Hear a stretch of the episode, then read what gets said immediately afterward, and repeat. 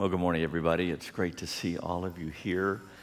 Um, and I have music during the background of my sermon today to keep you engaged.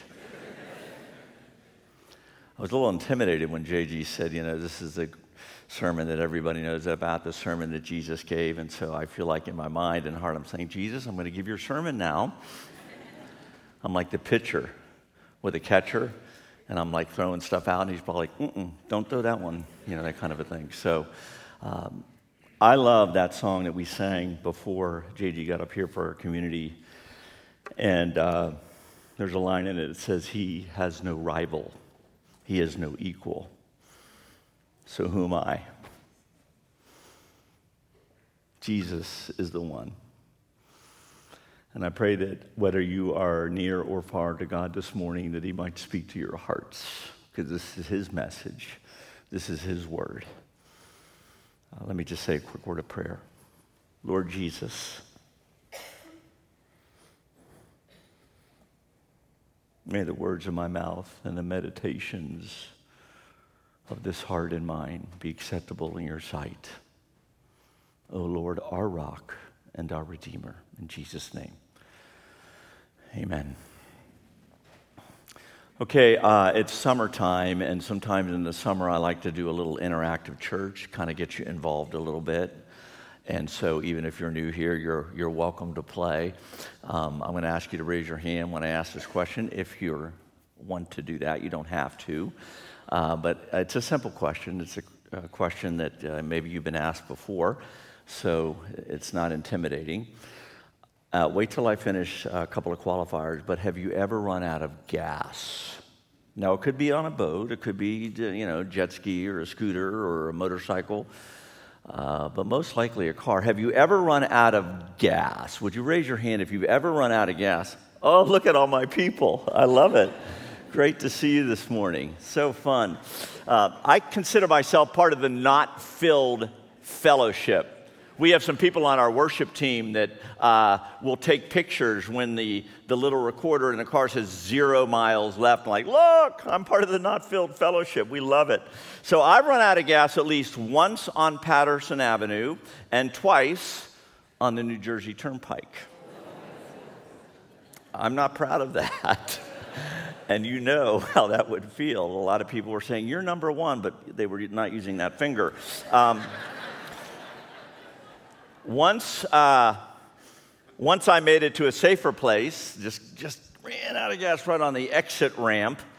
And the other time I had to pull off on the shoulder with two students from our Hope Student Ministry that I was driving to Maine. They had just had a very difficult time in their life just to get away for a retreat. And they thought it was really funny. I thought I was going to lose my job. So one of them took out their longboard from the back of the suburban we were driving, and they started to skate up the shoulder of the road to the nearest gas station. Don't you love these stories? Don't you love that David Dwight is a founding pastor of Hope Church and we have all survived? Don't you just love that? How many of us this morning have been in a desperate place? How many of us have tried to pull up something from a dry well? I know earlier in the week I was like that, Lord, give me something. And you feel like you're pulling it up from a dry well. Oswald Chambers, the devotional writer who wrote My Utmost for His Highest, said this The knowledge of our own poverty is what brings us back to the proper place where Jesus Christ accomplishes his work the knowledge of our own poverty is what brings us to the proper place where Jesus Christ accomplishes his work. So, we're going to be reading from Matthew chapter 5 this morning, verses 1 through 6. This is the beginning of the Sermon on the Mount. Matthew records this. Now, when Jesus saw the crowds, he went up on a mountainside and sat down. His disciples came to him, and he began to teach them. Blessed are the poor in spirit, for theirs is the kingdom of heaven. Blessed are those who mourn, for they will be comforted. Blessed are the meek, for they will inherit the earth. Blessed are those who hunger and thirst after righteousness, for they will be filled. Now, when Jesus saw the crowds, he went up on the mountainside and sat down, and he began to teach them, and he began to teach us. The Sermon on the Mount is meant for you this morning. It's meant for you and me. For those cowering in the corner, or maybe in a secret place, maybe cowering in some place in their heart, wondering if God could ever meet them again. The Sermon on the Mount is Psalm 12 Come alive. Because the poor are plundered and the needy groan, I will now arise, says the Lord. I will protect them from those who malign them. The Sermon on the Mount clears the decks. You don't have to believe, but it's what Jesus believes. You may be new in faith or are walking in this road of faith. You don't have to believe it, but this is what Jesus believes. And it moves us from the shallow waters of our culture into the deeper places of God's kingdom, full of grace and full of truth. The Bible says, so justice is driven back and righteousness stands at a distance. Truth has stumbled into the streets. Honesty cannot enter. Truth is nowhere to be found. And whoever shuns evil becomes a prey. The sermon gives us hope when truth has stumbled in our streets. The sermon gathers us from the beaches and the rivers. The sermon gathers us together from the mountains and the backyard swimming pools this summer. The sermon meets us in the hospital room and looks to hope when our love has grown cold to others or even sometimes in our marriages. The sermon gathers us in one place with breathtaking teaching and says God's kingdom is not of this world. And there's something worth climbing this mountain for to hear the teaching of Jesus Christ. The sermon begins with the grace and mercy of our God and reminds us that there is a better way, that there is a light that shines in the darkness of our life. And the sermon is not always easy. Jesus talks about desperate measures to make his point when temptation is leading us down the dark path again and giving birth to sin. It's here in the darkness that we question our worth and we wonder if God is finally growing tired of us. The sermon tells us to be perfect as your heavenly Father is perfect. And just when we feel like that is the final nail in the coffin of our life, Jesus rises from the dead. And we can say, For I have also been crucified with Christ, and I no longer live, but Christ lives in me. Jesus is my perfection, not me. He is my righteousness. This sermon is for the plumber and the painter and the president. It's for the desperate and for the one giving up. Jesus has heard our cries. Hear my cry, O God. Listen to my prayer. From the ends of the earth I call to you. I call as my heart grows faint. Lead me to the rock that is higher than I. This is the sermon. It's found in Matthew's chapters 5 through 7. And never forget whose sermon this is. Jesus is looking at us.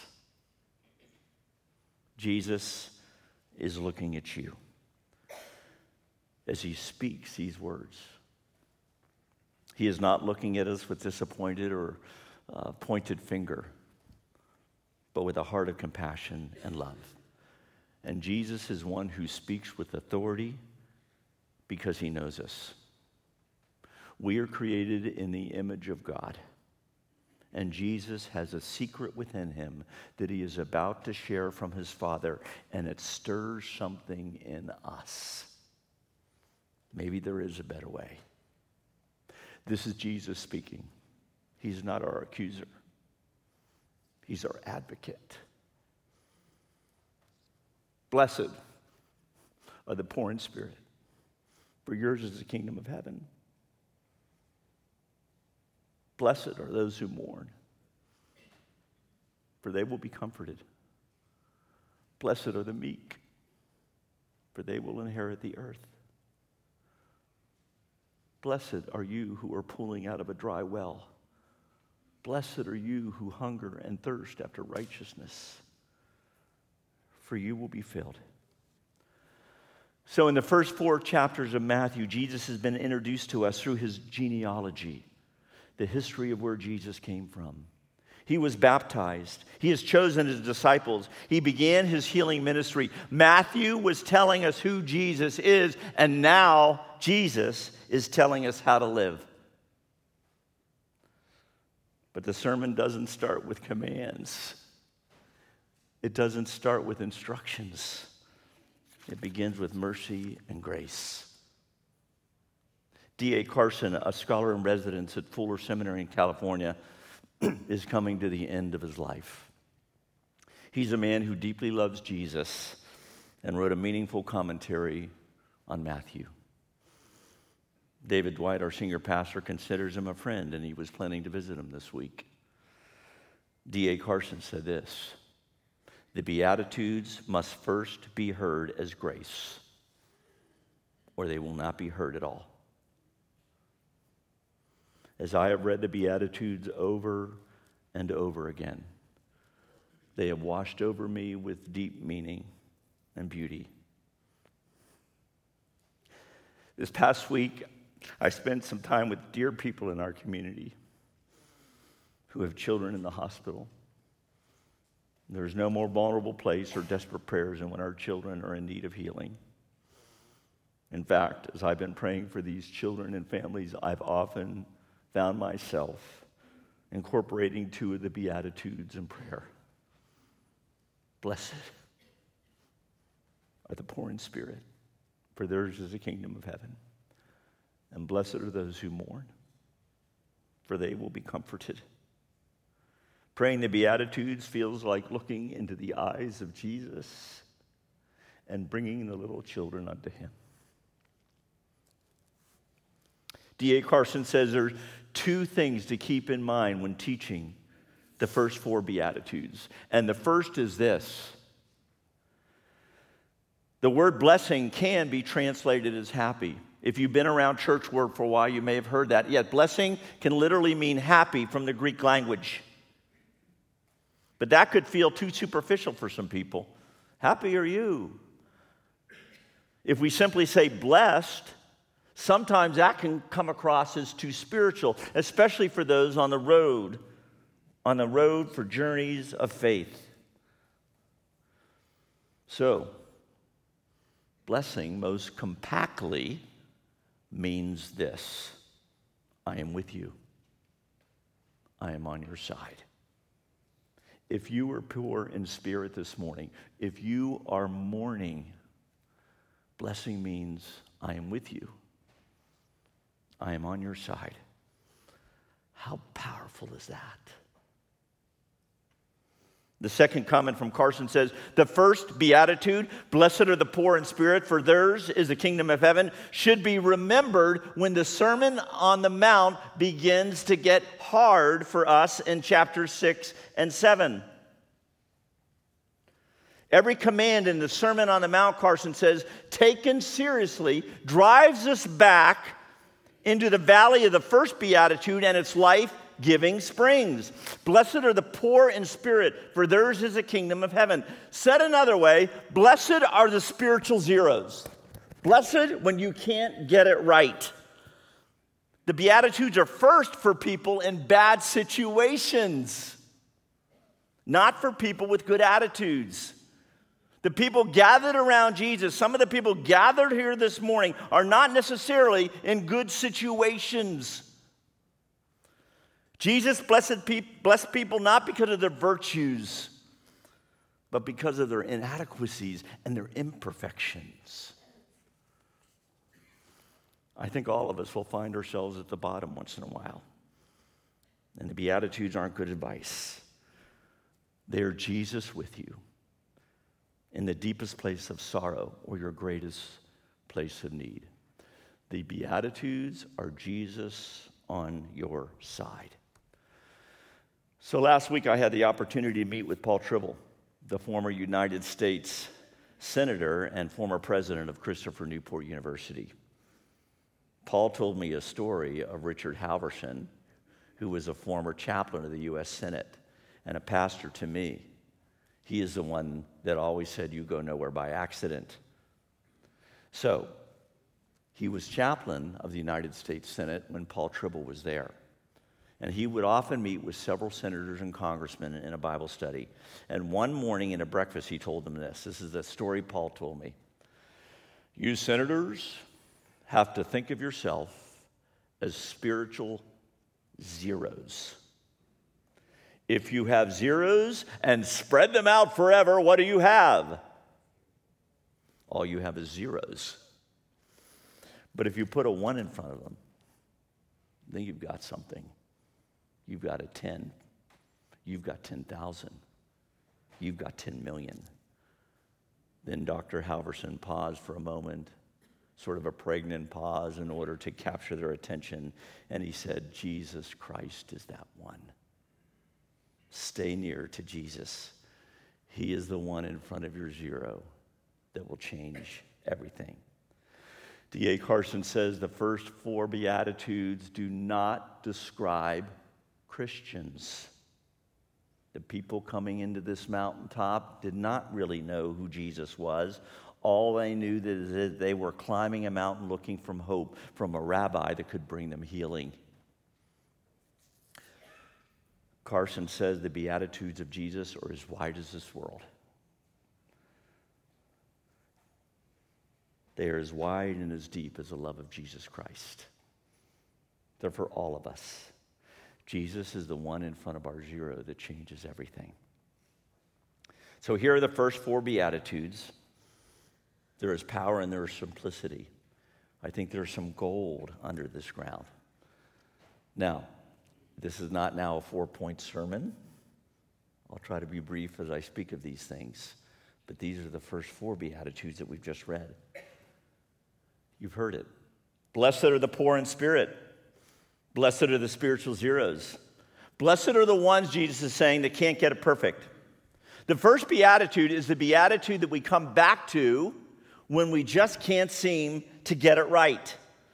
When we read later in the sermon, be perfect because your heavenly Father is perfect. Or, if your right hand causes you to sin, cut it off. Our only response can be God, have mercy on me. And that is exactly what Jesus does. When we can't get it all together, blessed are the poor in spirit, for theirs is the kingdom of heaven. This is the beatitude of the thief on the cross. Blessed are the poor in spirit is a life giving spring when you can't get it right. And then blessed are those who mourn. Blessed are the brokenhearted, for they will be comforted. I don't know if you know this or not, but in deep sadness, Human beings are in God's hands more than in any other time. And this comfort doesn't come after the deep sadness is gone. You know what? I'm done with that. Boy, I was blessed I got through it. It's the presence of Jesus in the sadness. Blessed are you who mourn. I am with you. I am on your side, even in the sadness. Jesus is the one in front of our zero that changes everything. And then he says, Blessed are the meek, for they will inherit the earth. Blessed are the little people. Blessed are the ones who feel unseen. They will inherit the earth. Blessed are those who feel powerless in your jobs, in your workplace, in your school, or even sometimes in your relationship. When leading student ministry, I often would say to the volunteers, hey, look in the corners. Look for the kids in the corners. That's where Jesus would be. He finds the lost sheep.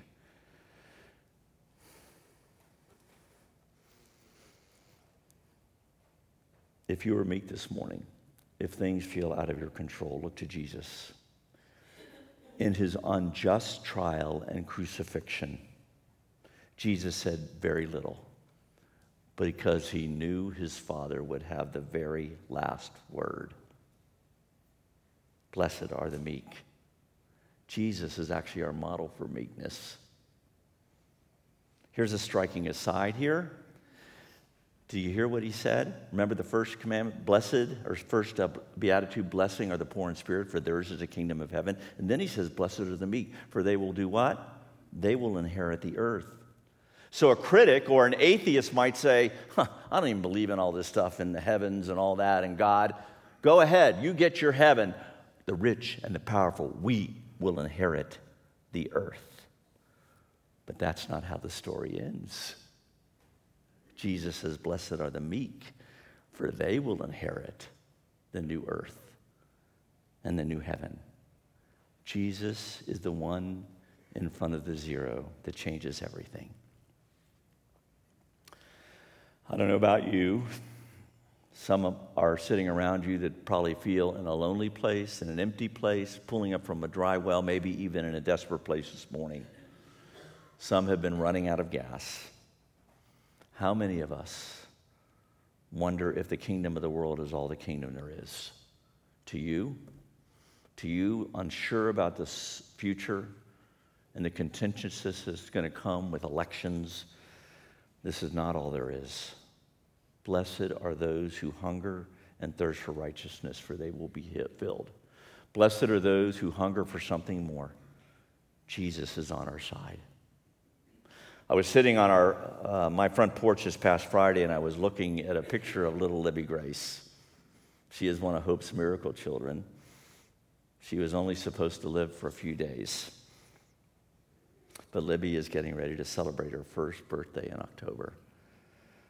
I, in fact, was in the hospital the evening that she was born to do a baptism and then to do a memorial service but now she's getting ready to celebrate her first birthday.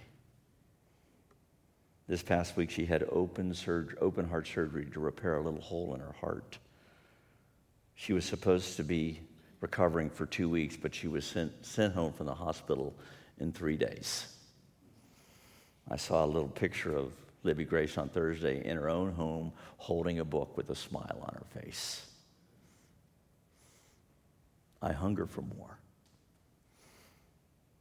But what I, when I see what God is doing right in the middle of the heart for little Libby and my other young friend, Annie, who also had brain surgery this week, tears filled my eyes.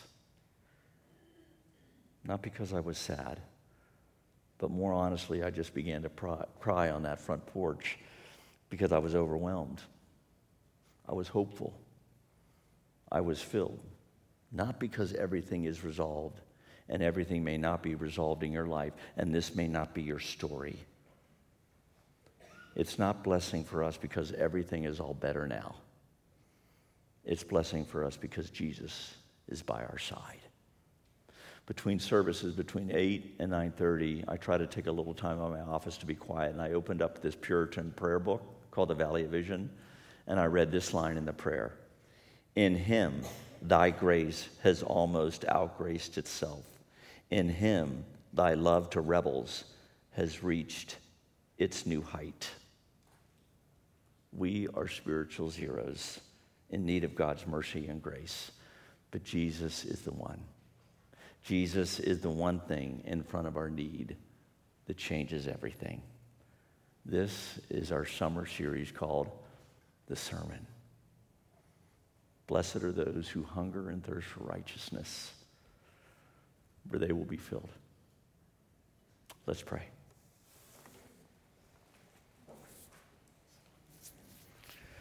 So, Father, it's, it strikes us, it strikes me, Lord, that um, there are those this morning pulling up from a dry well. And Lord, you gathered people around you and you offered grace and you offered truth and you offered new life. And so, Father, I pray this morning that if people have come in here, even just for the first time, or are struggling with something right now, Lord, that they might turn to you. that they might, in their mind, look into your eyes of compassion and come to you. Father, there are those who have been on the outside, just checking it all out. But Lord, I pray that they might take a step of faith even this morning to say, Jesus Christ, Holy One, would you fill me? Would you come into my life? Lord, I'm carrying around shame or sin, and I need your forgiveness. So, Lord, we pray that you would be living and active in this place and in the hearts of people. For blessed are those who are poor in spirit, for theirs will be the kingdom of heaven. In Jesus' name, amen.